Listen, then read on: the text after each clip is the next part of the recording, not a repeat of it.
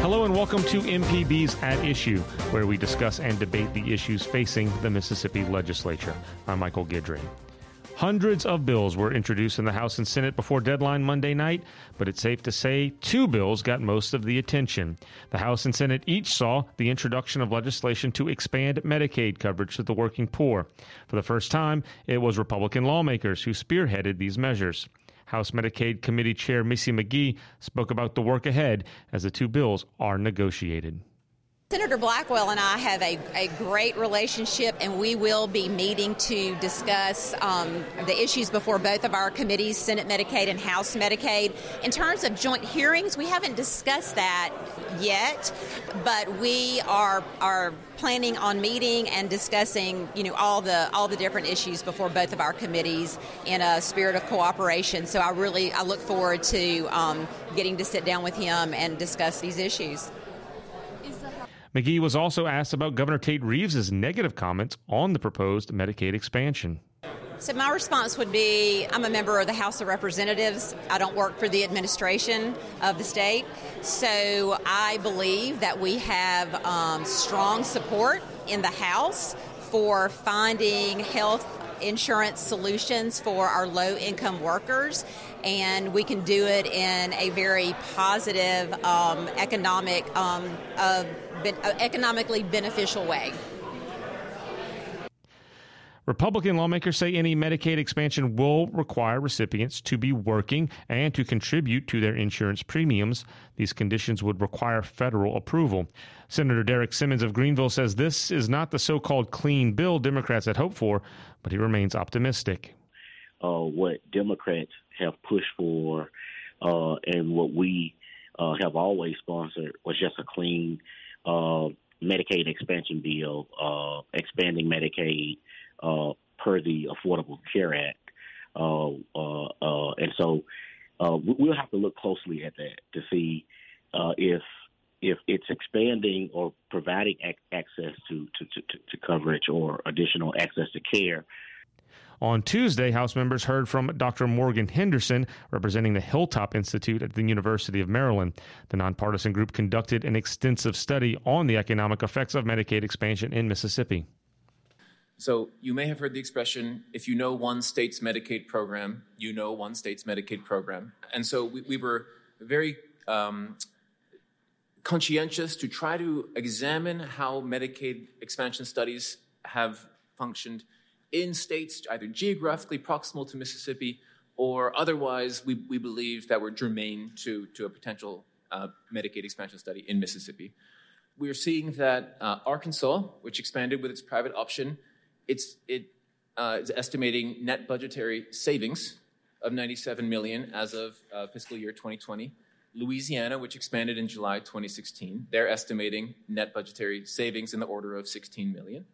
Uh, Kentucky, which expanded early in January 2014, they're, they're estimating net budgetary savings. Michigan, uh, they expanded pretty early. They're estimating big net budgetary savings. And Montana uh, is estimating approximately budget neutral.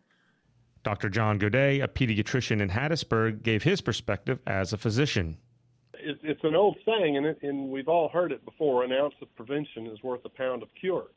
Well, that is absolutely the case. And and when I think about prevention, I'm not just talking about you know detecting. Let's say if you detect a cancer early, you can uh, treat it with um, more minimally invasive surgeries or with uh, um, uh, more successful um, uh, treatments than if it if you waited till it had spread all over your body and and had uh, and was quite advanced. And you know, so that's an easy one to talk about. But then, um, you know, um, other conditions um, like chronic conditions such as asthma or uh, diabetes or kidney disease, heart disease, uh, early intervention on the end. You know, emergency rooms will handle emergencies beautifully, but in terms of uh, uh, uh, starting a medicine in order to sort of manage or mitigate a bad outcome or to you know help improve quality of life uh, um, for a chronic condition. Um, that's something that has to be done with in the you know outpatient doctor's office setting. Uh, and if you don't have access to that, you really are only managing something when it comes to an emergency. I'm looking at it through the, the lens of, of a physician and through the lens of a parent uh, and a patient as well. And I see there are benefits to having access to health care that really can't be ignored. So I'd say no matter what lens you look at this through, uh, you're going to see a benefit for the population of Mississippi. There is also major news on Thursday as a new bill changing the funding mechanism for the Mississippi Adequate Education Program passed out of the Senate Education Committee and will now go before the full Senate. Here's Committee Chair Dennis DeBar. Well, I uh, I don't believe there'll be any issues on the Senate side. As you know, we passed it unanimously last year. I think working with uh, Chairman Roberson on the House side, uh, we'll sit down and, and, just hash out the differences if we can, and um, you know, hopefully we can come to a consensus and move forward. But I think um, the Senate's position, uh, as, as determined last year, and I think so far this year, is we we are moving forward with the the MAEP formula with some technical changes that we've made, uh, fully funding it, um, and that's where we're at. And and then, so stay tuned. Each week, we have an in depth conversation with one of the key players in the legislative process. This week, we welcome Speaker of the House Jason White to our studio. Speaker White has represented District 48, which includes Attala, Carroll, Holmes, and Leake counties, since 2011. He was unanimously elected Speaker of the House on the first day of the 2024 legislative session. Speaker White, thanks for joining us on At Issue. Thank you. It's great to be here. So I think the the focus, the spotlight heading into the session was Medicaid expansion, the question of if and how. Um, reporting from Mississippi Today last week laid out the Senate's potential plan to address this. Uh, you know, reluctance to call it Medicaid expansion, but it does make more people eligible. It does draw down federal funding. So, um, you know, where is the House positioned on this? We we know that you made a change with the Medicaid committee with Missy McGee. Um, she has been an outspoken proponent of some type of expansion. What can we see expect to see from the House? Um, well, I'll just say this: um, we'll talk about the House plan. As to the Senate plan, I have not seen a plan. I have not seen a bill. I think you've, you know, the, the lieutenant governor's made some generic statements about he supports it. I don't even know if they have the votes in the Senate to pass any sort of uh, expansion product or whatever you want to call it. Um, we've been focused on that for the better part of six months and certainly into the fall while I was still, of course, campaigning for Speaker. Um, there seemed to be some consensus around we were willing to look real hard at this situation and, and look at low income working Mississippians that aren't covered, have no coverage. Either they don't make enough to afford their own or the jobs that they fill, the employer doesn't provide it. And so that, us being one of the most unhealthy states in the nation, poor, all the things and factors, and we could debate and talk about reasons and things for that, but it's no denying we're an unhealthy state. So when you factor all that in together with the labor force participation rates that we see hovering barely above 50%, I think we need to do everything in our power, number one, to incentivize work, but number two, the folks that are working, let's try to keep those folks healthy in the workforce and out of our emergency rooms once their conditions have exacerbated to the point of um, you know, they're, they're, they've got some chronic things now going on that if, if they'd been addressed with just regular, normal health care, right. um, might have been prevented, so to speak. So I think it makes sense. Most Mississippians see it as the federal government pays 90%, the state shares 10%. We have healthcare providers that are stepping up and saying, hey, we're, we're willing to help the state pay that 10% portion. Um, most folks are centering around this. They believe this to be the right thing to do. And so, um, as Republicans, I think Mississippi's prospered for 12 years under Republican conservative leadership. I think the one area that's fair for critique in our leadership has been we have not addressed this issue. And so and, I was determined if I got a chance, yeah, we were going to address and it's it. interesting you mentioned because, because I mean, your stance on this is a departure from past leadership. So, um, you know, when you were, you mentioned campaigning for speaker was, I mean, was it, was it a, a, a very targeted decision on your part to, to bring this potential solution to the healthcare crisis uh, to the forefront, to the top of the conversation as, as, I mean, as you kind of tested the waters? Well, I mean, as we began to see problems around the state with our hospitals, particularly rural hospitals, that started driving this conversation a little bit. But but let me be I, I want to be quick to point out this will not save some of our rural hospitals. They're going to have to change the way they do business. No question about that. So I'm not putting forward um, covering these working Mississippians through Medicaid as a way to save rural hospitals. It won't save all of them. This will go a long way to paying for some of the uncompensated care that they all provide, while it will also make our workforce healthier and more able to show up for work every day.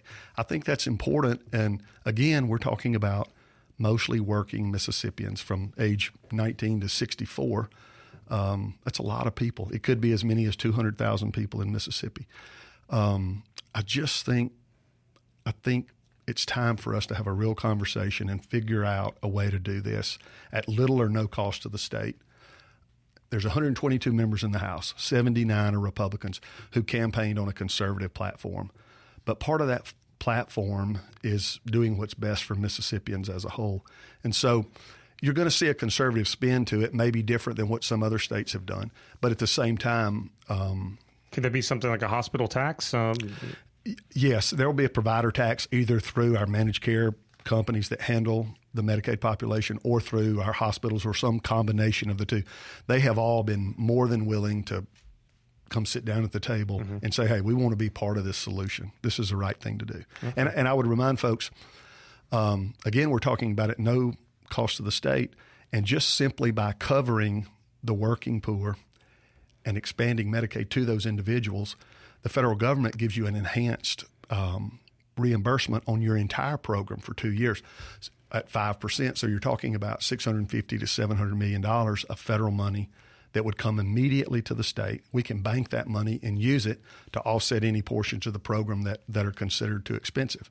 Um, I want to do it for four years. I think after four years, we have data to measure. Folks can decide the parts that are working, the parts that aren't working, and how we need to tweak it if we need to tweak it.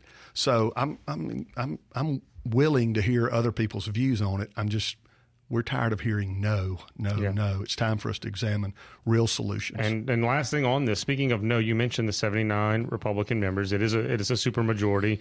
I imagine you will have support from the Democratic Party members of, of the Democratic caucus in the House for a plan like this. There is someone out there that has said no to Medicaid expansion a lot, often often framing it as welfare. Uh, do you feel that whatever you whatever you're able to put together in the House and work with, or with the Senate, if something were to come to fruition, that that at least in your chamber there will be enough to override a veto if it were to come to that? I think in the House you'll see probably north of hundred votes for for for this. And and I was talking about when I was running for speaker earlier, and the, this coming up. Here's how it came up. As my colleagues were campaigning for reelection in Republican primaries, for the first time, voters were saying to them what are y'all's plans on health care? What are you going to do about these hardworking Mississippians who have no coverage? Because they know somebody, somebody in their family, maybe the particular person they're talking to is in that boat. And so it, it started being real for them as they were on people's doorstep asking them to vote for them. And so that's when the conversation started coming back to me about, hey, we got to we got to get a plan together. We've got to address this. And so, um, sure, the governor, you know, has been against traditional Medicaid expansion, and he has not been quiet about that. And certainly, he's entitled to his opinion. And um, you know, he's won however many statewide elections he's won. That's that many more than I have. And so, um, with all due respect to him on the issue, I think folks can be for Tate Reeves for governor, and still have a common sense approach to how we cover the work hardworking Mississippians um, who are in that low income category below 138% of the federal poverty level. So um, I don't think those things are, are exclusive. Like, I think you can be for Governor Reeves. And I'll also say this I've been having conversations with him. He is reasonable and is pragmatic in his approach we will shift a little bit, and you know, talking about Medicaid expansion as a way to extend health care coverage and access uh, to to the working poor, to, to, to you know maybe less less served or underserved communities. Uh, the Mississippi Adequate Education Program, uh, kind of in the same vein, attempts to do the same thing, make sure that underserved or unserved places uh, get some of the resources and the accessibility it's a big question. Um, i know it came up last year. The funding formula it hasn't been fully funded how do we address this as a state? Is it is it completely you know revamped formula? Is it you know committing to funding it? I, so all that in mind, what is the House position or the House strategy when it comes to education funding? Other than the healthcare piece, this is where we have spent all of our time. The last I put some of our smartest people in the chamber on the House in the House particularly on this issue. Um, as you know, we had a change in our uh, chairman in education, mm-hmm. so they're, they're fresh faces there. We are going to come forward with a um, formula rewrite. We will move away from MAEP and, and come up with a new model that is student centered. It is it will have a base student cost and then have particular weights to that student, not to that district, not to past funding at any particular district, and not at the teacher units. The the things that MAEP chases in the way that it tries to come up with this magic amount. And again, we're not reinventing the wheel. Our sister states around us have done this. Tennessee just did it. Um, it's more fair. It's more equitable. It's what MAEP was supposedly designed to do, but it had an you know it had an artificial catch in there that 27% rule that propped everybody up to that point. I say that weighs heavily into um, what I'm calling true fairness and equity in a funding formula. And I, what's going to be interesting to me is to see as we unveil this, it cuts across party lines and regional lines, and it, it's going to make for maybe some strange bedfellows when it comes to politicians mm-hmm. figuring out maybe maybe they've normally been against a formula rewrite in education, K twelve education, and this one actually helps their people. So they're going to have to make, make a decision. Do I go with the standard talking point of MAEP is great, anything else is bad? Or am I going to look at the facts and say, this is better for my district and it addresses the exact things that I say I'm here fighting for? Now, let me say this: that's going to come with a lot more money. Um, okay. We're going we're going to be willing to put our money where our mouth is, and we've had some hold harmless over the past few years as it relates to particular school districts that have either lost students or changed. Mm-hmm. We're going to get out of that over about a three year period. We're going to give a three year phase in to get get out of some of that, and at the same time um, get to a more equity based model. So I hear you. I hear you talk about being student centered, um, and you mentioned places like Tennessee. Um, it sounds like you're setting up something that's going to be at least a stepping stone towards school choices. That is that the intention here to to set up a funding system that allows money to follow students? No, the only way you know money can only follow students in Mississippi through what I'm calling our ESA program, and the way that we've done that with with children with a disability or some other things. I do believe you will see what we call a portability piece that allows students to transfer from their local public school district to another public school district that will accept them, and the home district won't be able to hold them anymore against their will. Now, they've got to get that other district to accept them and certainly accept the state portion of the student cost because that's all that'll be able to transfer. We're not going to transfer the local mm-hmm. part of the money, it'll stay in the home district. Um, so there will be a portability piece, but it won't it won't it won't necessarily take flight in this new formula. It's that's just another piece of our ed reform we think if a, if parents and kids want to be in a different school district, the home school district shouldn't be able to hold them against their will. Now, we're not forcing them on anybody. That other school district have to be willing to accept mm-hmm. them. I do think you will see some push, at least in DNF districts, for, for students and the state portion to be able to go wherever they want to go.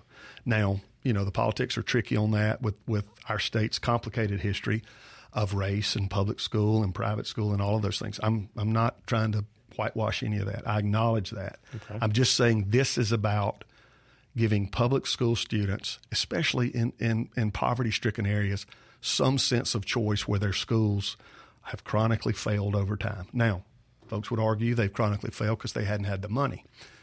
I would say when you look at per pupil spending across school districts, more money doesn't always equate um, to better results. So much of it has to do with poverty in the home, you know, so many other factors that have nothing to do with the amount of money that's spent in that school district.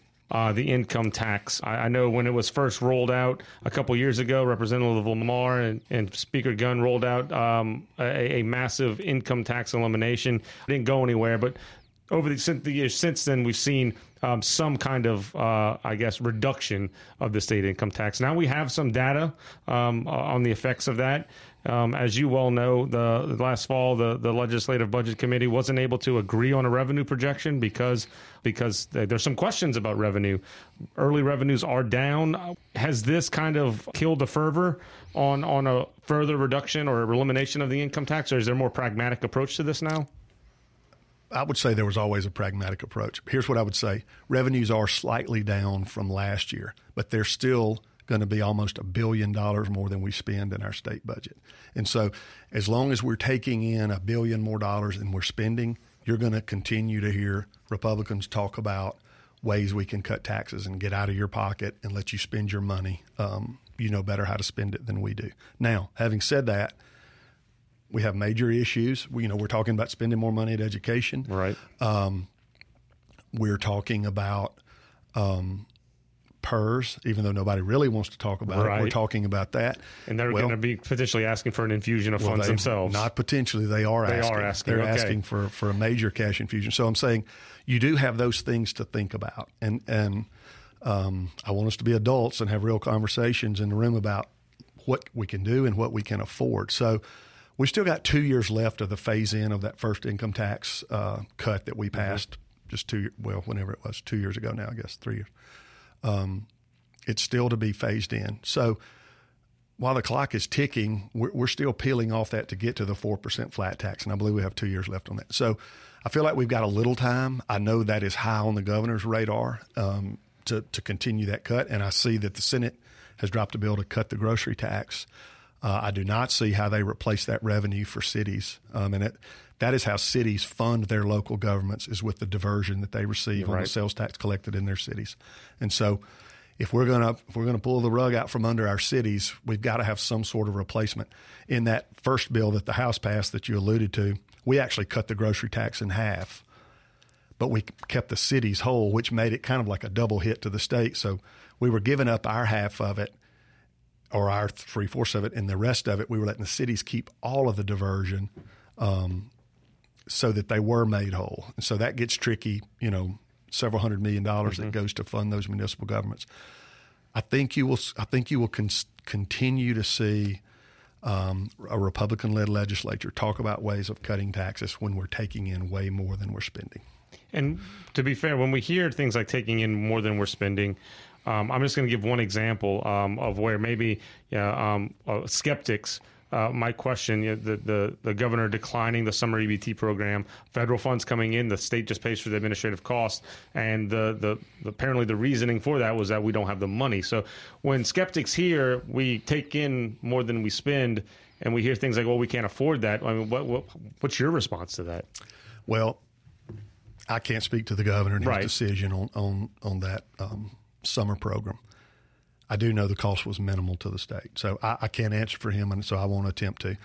I would I would say we feel like we're funding at pretty robust levels. We put historic money in education last year. Our workforce training is up. Um, we spent an extra hundred million last year on our hospitals. We spent a lot of money, and and so I don't know what gives. I, I know there are things that look we have not done well in the mental health space and with our child protective services. Those things take money. You know, obviously we've been in lawsuits Child on those Protective. Services is kind of coming out under the umbrella of human of, of human services, and they're going to need They are. stuff to money to, to kind of fund this reorganization. They are, and and and we are we are preparing for that. Um, and, and those things take money. Certainly they do.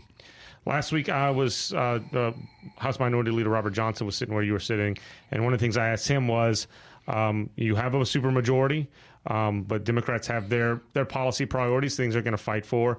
Uh, what are one or two things where you see uh, the most bipartisan support when it comes to? I mean, we've talked about Medicaid already, but to talk about getting getting things done where you know there should be a seamless path for for some of these things. All right.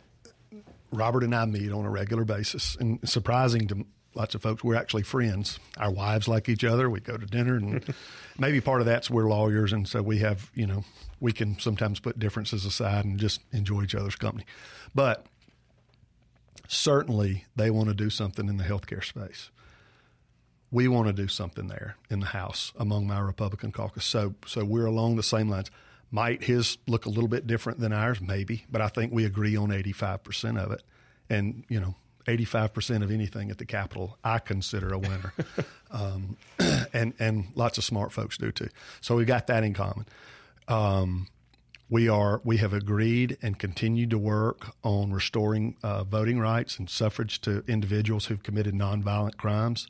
Chairman of our Constitution Committee, Price Wallace, is working with Chuck Taylor and some others um, in that space. how much um, does or has uh, the last two like big federal cases uh, regarding this. Has that does that inform this decision at all, or is it looking at the electorate and participation rates, and or even just the kind of the archaic nature of of those provisions? What I think it's the archaic nature. Um, I mean, you're looking at one of the crazy Republicans who helped lead um, some of our criminal justice reform over the last few years, um, allowing for expungement of some crimes so that folks can go back to getting a commercial driver's license and be gainfully employed and, and some of the things that, you know, we do a terrible job on, and our recidivism rates are not very good. Now, I'm not blaming that on our prison system. I'm just saying about half of Mississippi inmates, when they leave our custody, are back with us in about 18 months. So we could do better there. So things like expungement, things like restoring voting rights, um, if a guy or girl has gotten out of prison, they've served their time, they've paid their restitution, we want to restore them. We want them to be productive citizens in our state. And it's not too much to ask. If they've done all the things and checked all the boxes, it's not too much to ask to restore those rights. So, so we're trying to find ways and common ground and, and work hard on those issues. Uh, we've talked about a few things, um, I, and I'll just leave this open to you. I mean, what what else that's coming through the House that you have your eye on that you're prioritizing that we haven't talked about that you'd like to throw out there? Well, we talked about all this money a while ago, and we didn't mention um, MDOT and a dedicated stream of revenue. Now, that's something that they've talked about for a long time. The issue is finding that money, and again, we're talking about lots of money. Um, they've asked for an additional $650 million annually, and, and our budget's about 6.5 billion. So they've asked for a 10% increase of what the state budget is overall just for their budget. I'm not saying we don't need it. I'm just saying we've got to figure out what we can and can't afford. There are potentially new streams of revenue with our um, online sports betting, which the House passed that bill Correct. two weeks yeah, ago. Yeah. Um, I'm anxiously awaiting action by the Senate on that. I don't know what the holdup is, but you know, their politics maybe get tricky down there. I don't know. All casinos I talk to are very much in favor of it. Um, as our sister state Alabama considers going all in on gaming, I think that's one area we could um, improve. We, we, could expand our our um, base, so to speak, in the gaming area.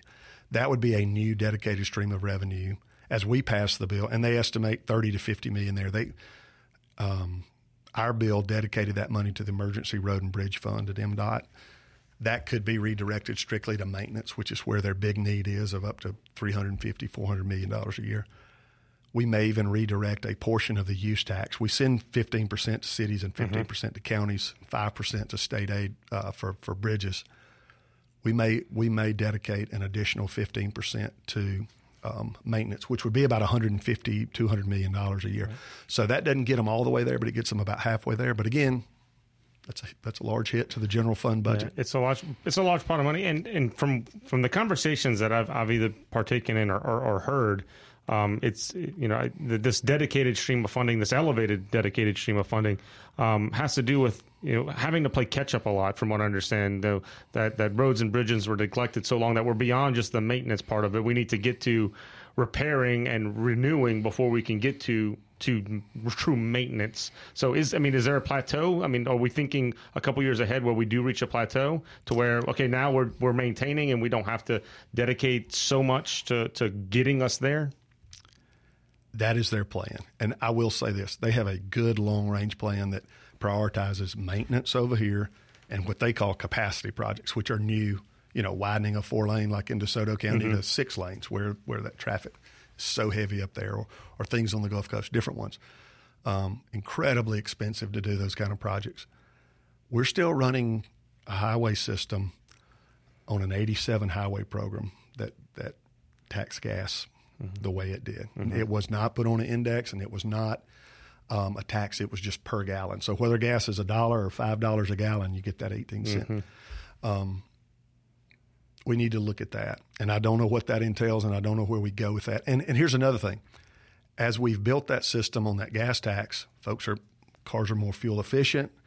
Um, they last longer, and we have the electric vehicles coming on. So, so all of that needs to be looked at as we figure out how we're going to fund our roads going forward. It's tricky. Inflation has hit on those things, and what used to a bridge that used to cost ten million now costs forty million, and it's incredibly expensive. All right. Well, that's a quite a number of topics. Speaker Jason White, thank you so much for joining us on At Issue, uh, and hopefully we'll talk to you again. Very kind. Thank y'all for having me. Mm-hmm. News is all around us, and Mississippi Edition is the best way to stay informed about your community and what's happening across the state. I'm Desare Frazier. Join us weekdays at 8:30 a.m. for a half an hour of in-depth discussions about important issues affecting your life. Mississippi Edition on MPB Think Radio, or you can also find us online at mpbonline.org and on demand wherever you get your podcasts.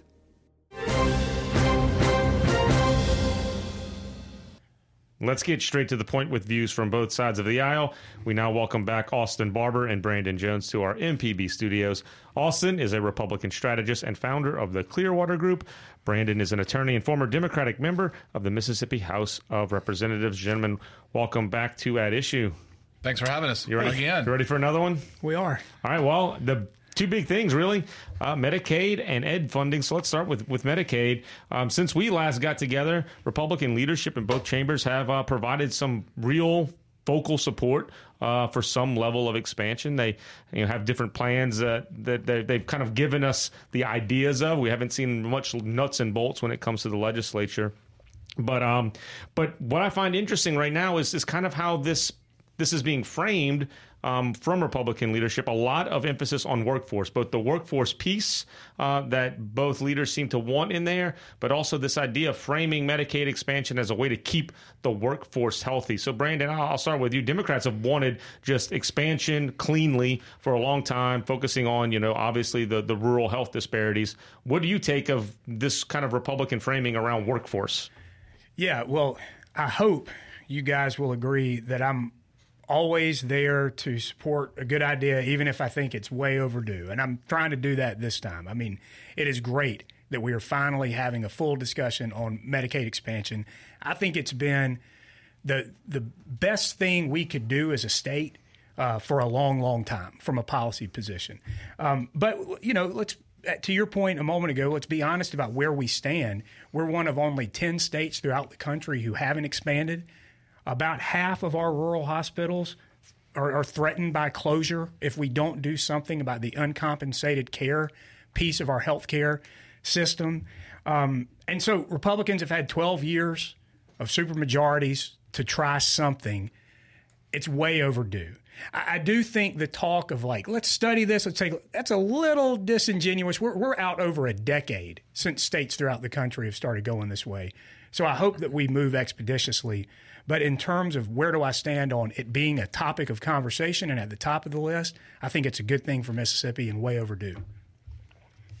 Austin, response to that? Um, yeah, it's it's it's funny, man. You think some issue will never come up at the Capitol, and then you go, "Oh, it's coming up at the Capitol." Um, and I sort of felt that way about Medicaid expansion that I didn't think it would see any light. Um, but here it is, and it's going to be it is uh, going to be seriously debated uh, in both chambers.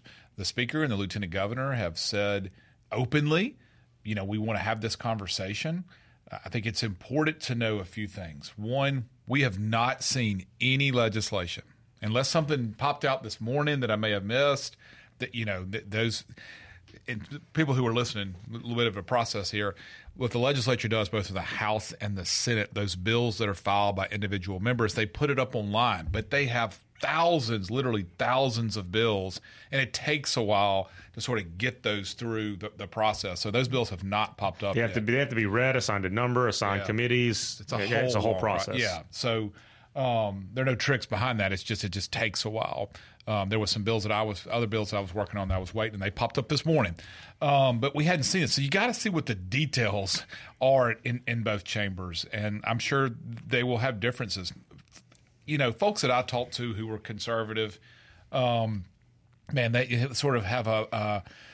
differing opinions on this. Gerard Gibert spoke yesterday, excuse me, at a joint public health committee, House and Senate yesterday and I thought was very. He said a lot of things that was really fascinating, and I think George's a pretty smart guy. and um, you would think, oh, this is a this is a conservative talk show host who is you know coming to talk to um, you know joint session of public health. He he didn't. I'm not going to say he said yes. We must expand Medicaid, but he gave the reasons that a lot of people in my party think that we need to have this conversation, which is, and I'm sorry I'm going slow here, but I want to make sure Brandon understands what I'm saying. That's a joke. He's got a hat on today. He's he's looking dapper. There's a filter. Huh? Yeah, exactly. Um, it, it, it, what what Gerard said was, listen, there are there are folks who are out there who are working, whether they're you know single, married, you know, single with kids, or they're they're they're married, who just aren't making much money. Okay, but they're trying, and either they can't afford an individual private insurance policy or they can't get one because they're kind of you know part-time job here part-time job there. But they're also you know they make too much money which is not very hard to be to not be eligible for medicaid. So it's these folks that um, folks that i have conversations with believe we really need to figure out these people who are out working they're trying to make ends meet and they just don't have the ability to find a to insurance policy. What I what I insurance coverage, excuse me, because what I really worry about, I worry about somebody, and we have a lot of time, so I can I can go here. I, I worry about the situation to where. Um, this this theoretical family that I'm talking about with a 35 year old husband, 33 year old uh, wife, and maybe she's taking care of the two kids because they can't afford you know daycare, and he's out doing the best he can. What happens if there's a serious health care issue with them? I don't want them to go bankrupt because they have no coverage. So those are the kinds of concerns that I think have sparked this conversation. And there are a lot of ways to do this that that that that are not just a full expansion, but I think that is sort of where this conversation, why this conversation is happening right now about some of those kinds of people that I'm describing. Sorry to be long winded, but that was important. Set it up. Oh. Well, you've heard you've already said. I mean, again, like this this idea of really tying it to the ability to work. I mean, not just the people, not just people um, needing a work requirement, as, as some as uh, some leaders have proposed, but this idea is that we need people healthy so they can work, and kind of presenting Medicaid expansion in that vein. Yeah, it's probably worth commenting that there is a great plan that's been introduced. Uh, House Democrats introduced a plan, and, and, I think they were really smart about it. What they did was they said, We know that pure expansion is a non starter for Mississippi Republicans in the legislature. And so actually not for Mississippians who have overwhelmingly said in polls they're in favor of it, but for legislative leadership.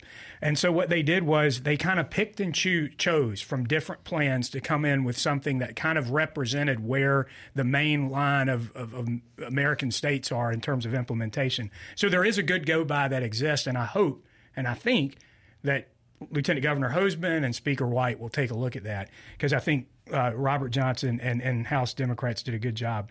Um, but this idea of work and marrying this to the health care issue is a little confusing because if we want to be honest about where we are, it's really a health care issue. It's it's a it's a people not getting preventative care, and it's how people end up having to get help whenever they're in crisis.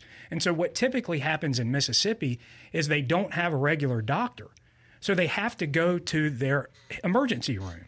And the emergency room under Mississippi law has to treat them. The problem is, since that person doesn't have insurance, that becomes uncompensated care. So it creates a huge financial deficit for these hospitals. And that's really the, the whole crux of why these people are facing uh, so much trouble keeping hospitals open in, in rural Mississippi. Um, the other thing about working requirements is it's based on this assumption that people who receive benefits don't work or that they have to be coerced into doing it. And that's really just not the case. I mean, people by and large try to work when they can.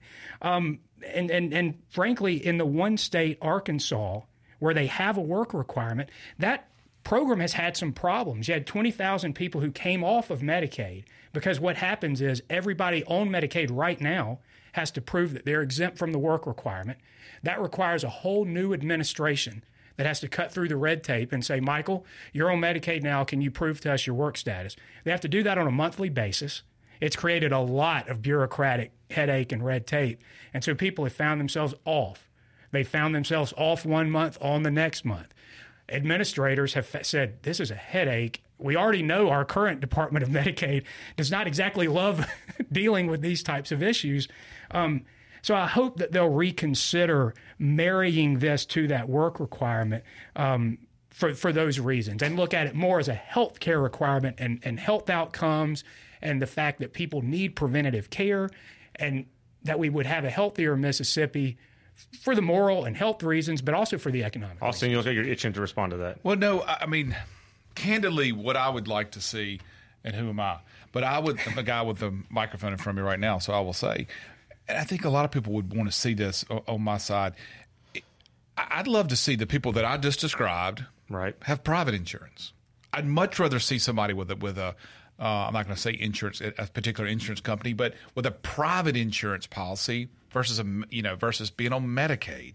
Because listen, I, I know this. You, you, have a better chance to get, um, you know, in a particularly in a, in a better um, uh, healthcare situation with a private insurance policy than you do with a with a Medicaid insurance policy. That's just that's just a that's just a fact. Uh, at least it's a it's a, it's a fact in some of the things that I've experienced. Um, so is that a situation to when we have these exchanges that are out there as a way to expand that and you know do some state and federal subsidies? I just think there's a lot of different ways that um, to to solve this problem that that we see as a problem. And I want to talk about the work thing in a second. Um, that that I, I am excited that these this conversation will happen. Can I can uh, I ask this, a sincere yeah, question sure. on that point? Isn't part of the the conundrum we're in is that the private market hasn't satisfied the, I mean, it's either I, it's either priced itself out. I don't know for Brandon. people that don't make good money. I, I don't or know. enough money. I mean, and I don't know. I, I, don't know the answer. All I know is, you know, there's this is sort of my theoretical uh, opinion on this. Is I, I, would like to see more people with a private insurance policy, even if it was subsidized in some capacity by state and federal government. And and uh, you know, is that possible? I don't know. Well, that, that, sounds like the Affordable Care Act, and you know, yeah, but if with the I don't know. There's so is so many details about this, and what I'm confident is it's, it's going to be thorough. It'll be thoroughly debated this session. But listen, it it our workforce participation rate, we have, we have record, you know, record unemployment. We do have a lot of people who are not in the workforce right now. Right. So you do hear that conversation that is tied in with this. And I understand what Brandon's saying. Hey, man, this ought to be about health care, making sure that people are going to the doctor, not waiting to go to the emergency room, you know, for, for a spot on their back or their face or whatever it is, because they didn't have health insurance. And ultimately, they're going to die because of that. Or, you know, there's going to be some, you know, three hundred thousand dollar hospital bill because they stayed in the because they stayed in the the ER and then the hospital for a week. Can we get can we get these people in you know three months earlier to go? Oh, okay, let's just do this, and then we we've saved a whole bunch of money there. So I I hear you. This is about healthcare, but it's also about listen. If we have a if we have healthier people that means we may have more people who want to participate in the workforce. It's even kind of time together, but I know what you're saying. I, it's I, kind I of a grim worldview. Let's all get healthy so we can go back to the quarry. No, that's not right. it's it is no. If we if we are this is not the quarry. The you know that's that's this is not the this is not the Flintstones. it is hey, how do we get people out there trying to figure out what do I want to do with my life? What job do I want to go start and and see if I can't find the success story that that that they want to that they want to find and maybe they can't because they're sick right now. Or they're halfway toward that success story and they have a healthcare issue. You're about to say something. Go ahead and. Well, I, I was gonna. I was wondering if we were going to talk about the process because you know I mentioned a moment ago House Democrats have this bill that's very detailed, mm-hmm. and they've released an 11 point explainer. They've released a three point explainer. Right. They've done press on it. They've talked to leadership in the House about it. Um, Lieutenant Governor Hosemann had a press conference on this Monday, or he spoke to the press on Monday about it. And the bill that's out there is simply one that brings forward the code sections. Right. So we have no details. And this right. goes back to what I was saying a minute ago. We've had 12 years. Like, I think uh, we're all close observers of the legislative process in Mississippi. Bless our hearts. But we've watched this process for a long time. And we keep seeing this pattern, Austin, of like, let's wait until the 11th hour and let's work out the details of this highly complex system under closed doors at a conference committee. What is the harm in going ahead and releasing your plan? Let rank and file members look at it. Let the representative from Forrest General Hospital take a look at it. Let Delta Regional Senator take a look at it. Let Singing River Hospital's legislative leaders look at it so that we can all talk about these things. Let, let, let people get their hands on it so that we can produce the best the best product. I'm, I'm, a little confused right now as to why we don't have a plan, and it's past. We're heading into March. Yeah, well, I mean, you were a member of the legislature, and I don't think this is a new phenomenon of, of, the legislature. But listen, we do have 75 days left in this session, and and there will be thorough debate about this issue, and it may not be something that gets done this session.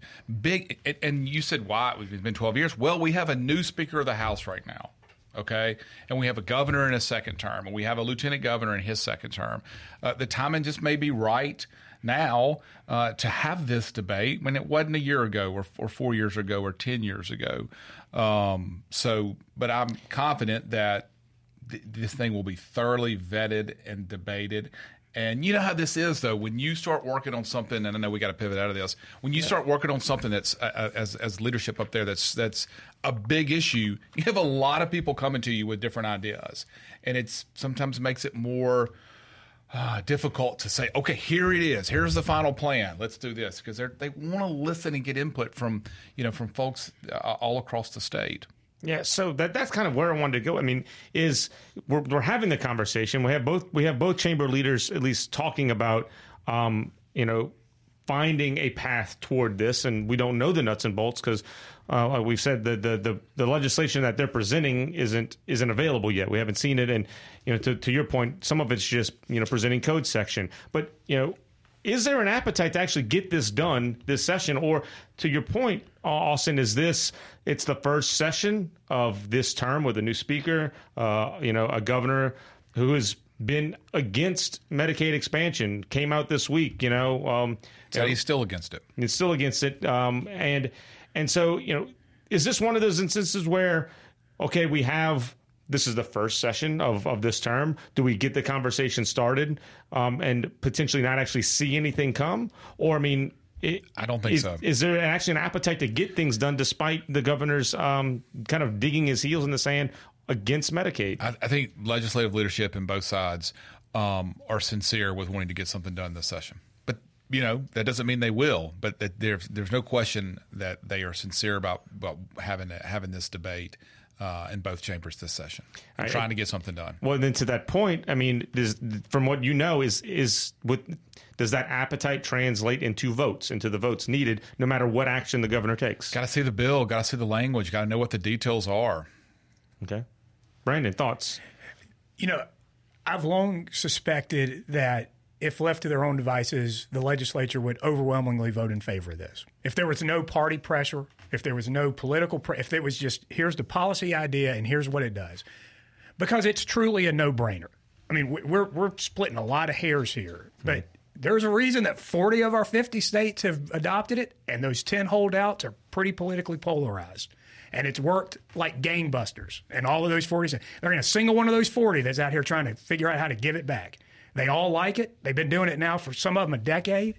And we're the ones that are kind of, well, how do we sell this to our partisan people? Um, so I have suspected for a long time that if you took the guardrails off, you took the training wheels off, these people would vote in favor of it. I've suspected that that goes for leadership as well. And I'm, I'm glad we have two legislative leaders in the House and Senate who seem to be moving in that direction. I hope they keep go, doing that. To your point about getting enough votes, Austin knows this. There was a time not too long ago that folks in that chamber, both chambers, used to love overriding the governor's veto. Didn't matter if it was in their party. You know, back in the '90s, I know I know Democrats that that were in the House that loved overriding a Democratic governor's veto because it was more about what the legislative process meant rather than the partisan piece of it. Mm-hmm we got away from that a little bit. We, ha- we haven't done as much of that. But I think a little bit of that appetite is creeping up. I think you do have people who might be ready to say, we are the legislature. We have some strength, and we're not going to be dictated to by the governor. You said we got away from that. There was some strong leadership that, that made that a little easier to get away. yeah. He wasn't going, he, he, he was not going to lose those override vetoes. Oh, no, that's right. I mean, I, I was going to say this. I feel like sometimes we say it too often a certain fellow by the name of Haley Barbour kind of brought in a certain efficiency and strength mm-hmm. to the process, and a certain party orthodoxy that made that environment tougher. Now, I did I did vote to override I think three of Governor Barbour's vetoes. You were over, and I think I can't remember. I think we got it in the House, but it it flunked in the Senate. Yeah. The, the Chinese toy bill. I really thought we had him on that one.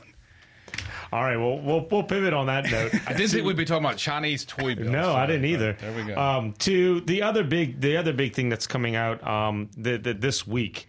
Uh, in the session is, and that's conversations over over ed funding. Um, you know, last session, the, the, I'm sorry, last term we saw uh, a lot of different conversations regarding education um, funding, whether it was the MAEP formula last session, a couple sessions ago, you know, investment in teacher pay raises. Well, that question's up again. Um, and we seem to have, we don't have the nuts and bolts, but we at least seem to have kind of two um, schools of thought here in either chamber when it comes to how to address MA, the ed, ed, funding. The Senate um, seems to be on a path to tinkering with the MAEP formula to find a way to fully fund it. The House, through conversations with Speaker White, um, have they their their their plan right now is to scrap it and come up with something completely new um, that even has a portability piece. So um, you're in tune with the, the legislature, Austin. I mean, uh, what what are you hearing from both chambers, uh, and what are they hoping to accomplish when it comes to ed funding? Well, I should start with this. Um, Republicans have led on education policy issues, at least for the last decade. This used to be an issue when Brandon was in the legislature that the Democrats just controlled. If you ask voters about who's got a better record on education, it was always Democrats. That has changed based on policy decisions that Republicans have made. And so I look at the decision by the House and the decisions by the Senate to have their own ideas as what they want to continue moving in a positive way towards making our schools better, our public schools better in Mississippi. Um, at, last year, I believe we we uh, the legislature funded our public schools at nearly, and it may have been three billion dollars. So there's not an issue with funding right now. There's not an issue with how much money the legislature and the governor are putting into public schools. Um, I applaud the effort by both the House and the Senate to figure out what's the best way to make sure that these dollars get to these school districts, follow these kids to make sure that we continue to raise our scores. Our obviously people who listen to this probably know this. Our high school graduation rates are at record high. Our reading scores, our math scores, all these things that we measure are doing better now than they have in generations. So this is just another good debate, just like we just talked about on healthcare. This is a good debate on education funding. There, but there's there's no appetite to fund it at some lesser amount. Let's go cut education funding. I don't see anybody talking about that. That's that's not. It's like, what's the best way to do this? It's uh, it's what what path to take, Brandon. Yeah, well, I mean, there's a couple things Austin said that I find objectionable. One of them is that you know Republicans have taken over this issue. There's not a single major education bill that's passed that hasn't been bipartisan. I mean, it's mostly he's, a function right. of Republicans winning elections, not well, not, not necessarily. And I'm not trying to interrupt you, but you're right. It's bipartisan, but but it's Republican leaders that are saying these are the things that we're going to do third grade reading gate in, in uh, charter schools, teacher pay raise. But you're right. A lot of those Democrats are voting yes for too. And look, I'm grateful that our Republican overlords have not been as nutty as some of the people in Florida and Texas and some other states that have just done some odd things with their public education system. So I am grateful for that. Um, when it comes to the formula, I don't think it's as sacrosanct as people might suspect with Democrats. I think there's a recognition that formulas need to be updated. The last time this one was tweaked was in 97. So I don't think you're going to find like oh, fear about looking at the formula. I think what you're going to find some trepidation about is let's make sure that we get the right bill. Like let's let's make sure that we look at what does it truly cost to educate a student up to some proficiency standard that's objective. Let's get like a fair statement of that. And then let's make sure we pay that bill every year. Like whatever the cost is that gets us to a good level on educating a student, let's make sure we're paying that and doing it consistently. Because as you all know, the formula, like it, don't like it, we have failed our obligation to whatever that formula right. is really since it was passed. Yeah. I think it's been three times since it was passed that we've voted to fully fund it. And so we, we need right. to get to the point where we determine what that true cost is, and then we we live up to that obligation. Yeah, because I think part. I mean, when we talk about you, you, said no one wants to go in there and say let's cut cut education, but I think from the outside, the perspective is we've had this formula for years that say you should fund it at X, and the legislature's been no, we're going to fund it at this instead. So, I mean, the perception is it might not be that you know that that that they're not spending money or the, the amount that gross amount of money that that they're spending is, is negligible, but but the public knows the lawmakers are not reaching what the current code says they should. So how do you resolve that? I'd push back on you.